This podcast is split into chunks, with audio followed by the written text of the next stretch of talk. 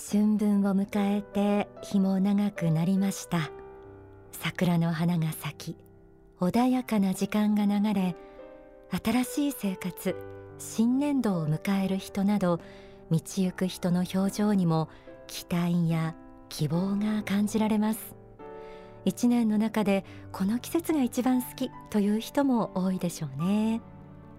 でも穏やかな日差しに逆らうようにそんな季節に埋没して寂しさに耐え忍んでいる人もこの時期多いと言います。もしあなたがそうならそれはなぜでしょう？あなたの心の痛みが癒えるまでこの番組が力になれたら幸いです。またそばにそういう人がいる。でもどう接したらいいのかわからないという人にも参考にしていただけたらなと思います。天使のモーニングコール。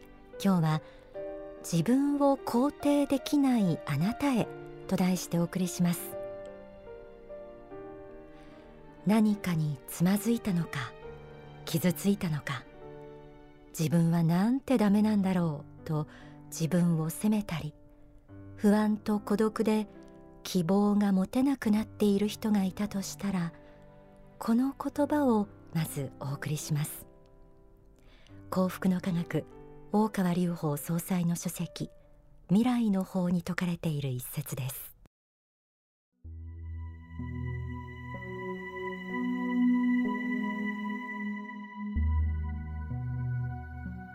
人生のどの局面を捉えても完全な人間など世の中にいるわけがありません。誰もが不完全なのです。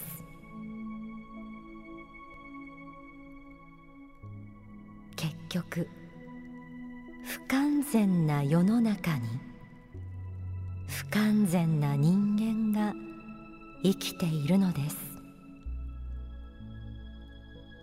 この事実を認めそれを受け入れなければなりません。不完全な世の中に不完全な人間が生きていながらもその中でより良き人生を生きるということを選び取っていかなければならないのです。これが人生の意味の一つなのです。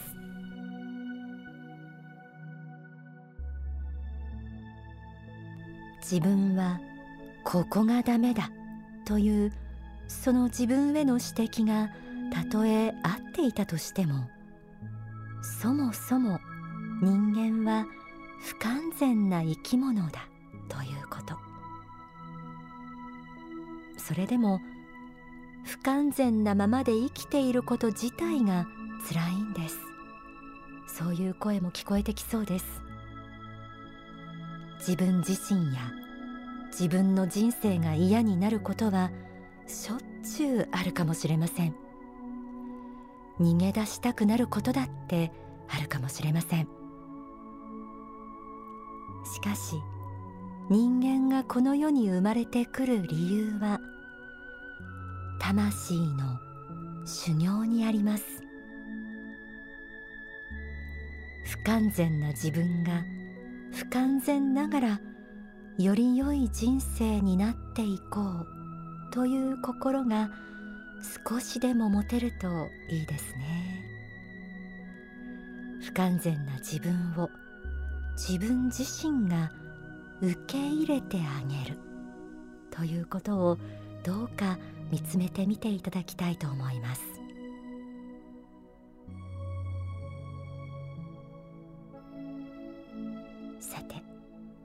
あなたが傷ついているのはなぜなんでしょうね。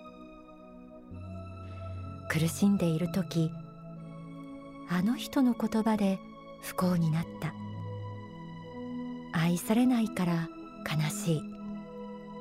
その価値がない自分が悪い。他の人のようになれない未熟な自分。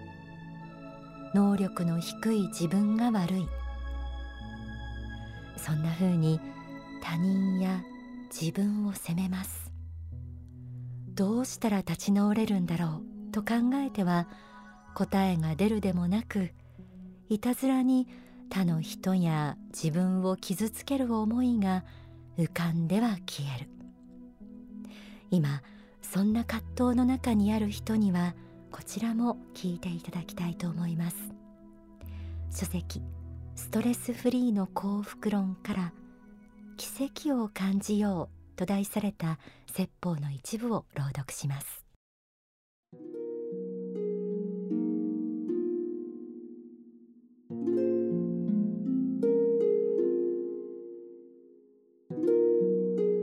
苦しみから逃れようとあがいているうちは本当は苦しみから逃れることはできません。したがって諦めてください。他人を責めるのも自分を責めるのも諦めてください。そして今自分の目の前に起きている現象はすべて起きるべくして起きているのだ。ということを受け入れてください。今起きている事態は他の人の原因や自分自身のミスによってたまたま起きたことではない。現在自分を苦しめ頭の中を占領している問題は実は起きるべくして起きているものであり今の自分に必要な課題が現れてきているのだと思っていただきたいのです。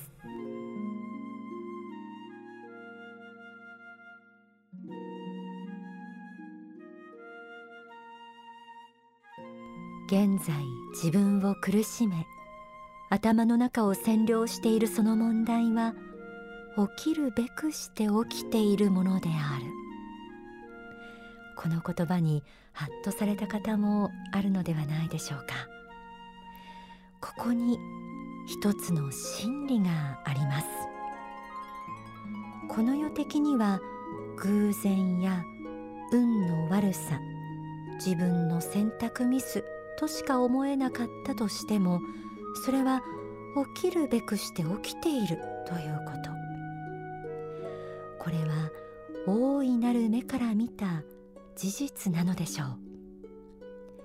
落とし穴は初めから掘ってある。書籍にはそんな風にも説かれているんです。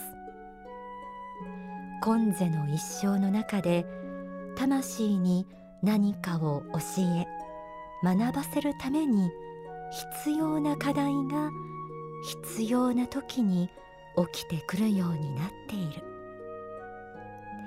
人生の中で起きてくる問題には実はそうした意味がある。だから苦しみすぎる必要はないんだということです。心静かに一切を受け入れるということもあなたの人生の中に光を灯す尊い瞬間の一つなのだということをどうか知ってください。そしてこんな時間を持ってみてください。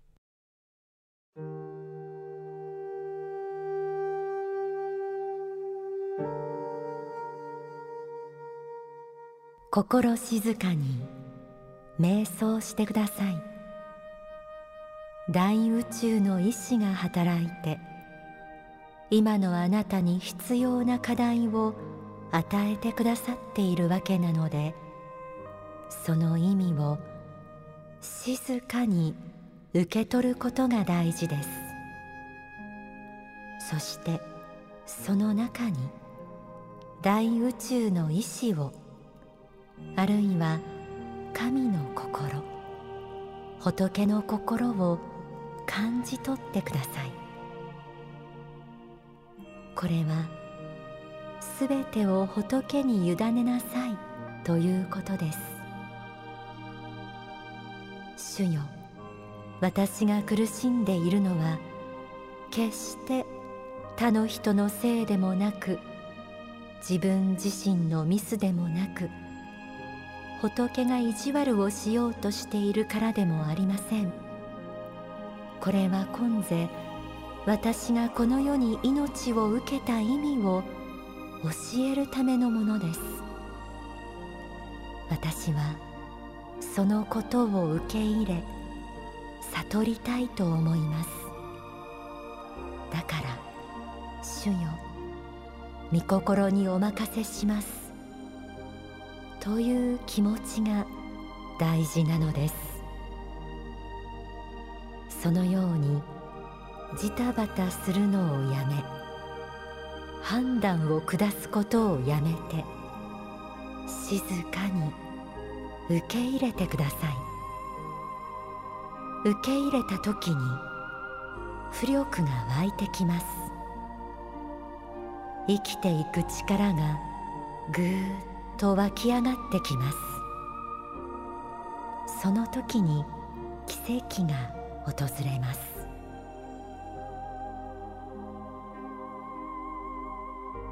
心を癒すストレスフリーの幸福論より奇跡を感じようから朗読しました。自分の力で分析や判断する心をも止めて大宇宙の意志を神の心仏の心を感じ取ってください。と説かれていました。例えば夜空を見上げた時何か大きなものの意志がそこにあるようなあるいは自分の小ささを感じるようなそんな気持ちになったことないでしょうか。ある意味では自分自身の力でどうにかできることなんて何もないのかもしれません。しかしそんな私たちに対して仏に委ねるということを許してくださっているのが仏です。今日も明日も日常に戻ればいろいろなことがあります。自分を否定したくなるようなこともまたあるかもしれません。それでも焦らずに歩みを進めてゆけるように心に救いを与えてあげる時間を持つことをお勧めしたいと思います。では書籍人生の王道を語るから朗読します。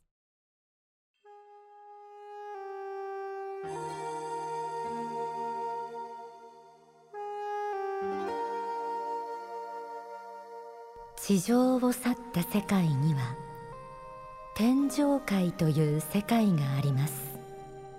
そこでは高い世界に行くほど安らぎと調和に満ち満ちています。そこにあるのは大自然との調和の中に生きている人々の姿です。これが皆さんの心の中にある原風景です。これが心の中に宿っている理想郷桃源郷なのです。春うららかな時節に丘の上に座って桜の木の下で霞たなびく世界を見ている自分を想像してみてください。それが皆さんの原風景です。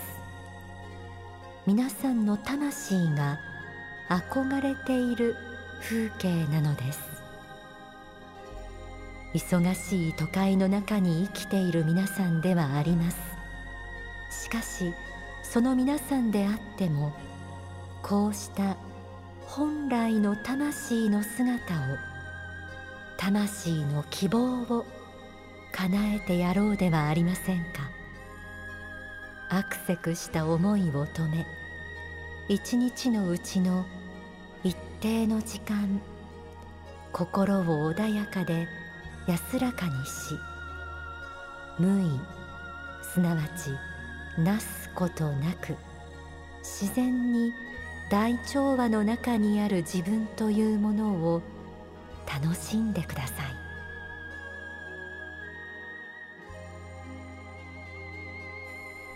焦らずじっくりと日常を超えていくために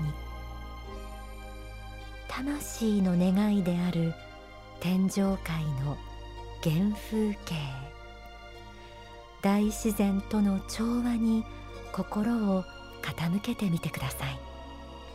ちょうど今ぴったりの季節かもしれません。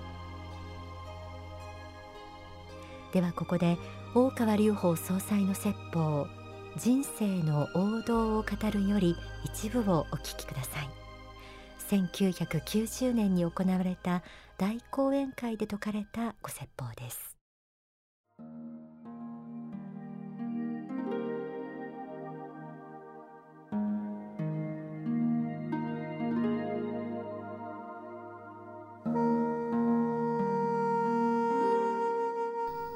もし神の立場でこの世界を見たならばどう見えるとお思いでしょうか？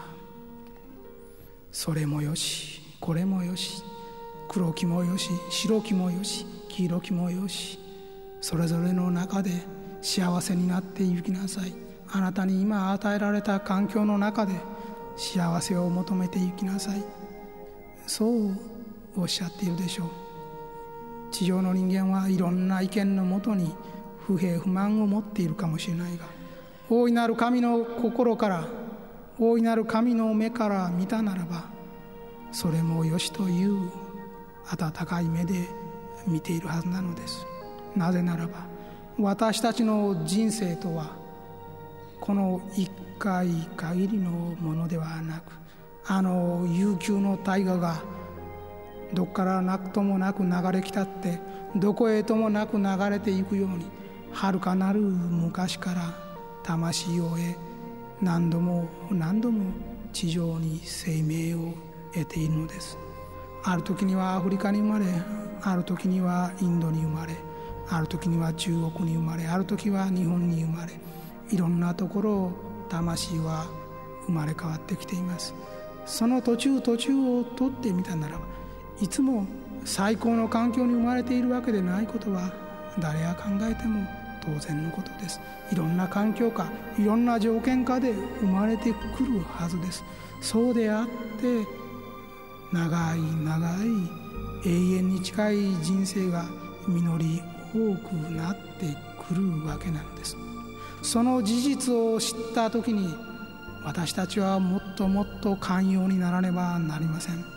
自分自身に対しても他の人に対しても彼らがそれぞれの時間を今生きているのだということ大きな流れの中での魂修行をしているのだということを知った時に私たちは寛容にならざるを得ないのです。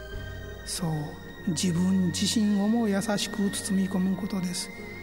長い長い魂の歴史で今こうした滝なら滝早瀬なら早瀬に差し掛かっている自分自身よ。ご苦労である。お前は今大変かもしれないけれどもこれは長い長い旅の途中なのだ。どうか短期を起こすな。また川はゆったりと流れていくであろう。それまで焦ってはならぬ寛容であれ全てのことに対してこういう気持ちが大事なわけです。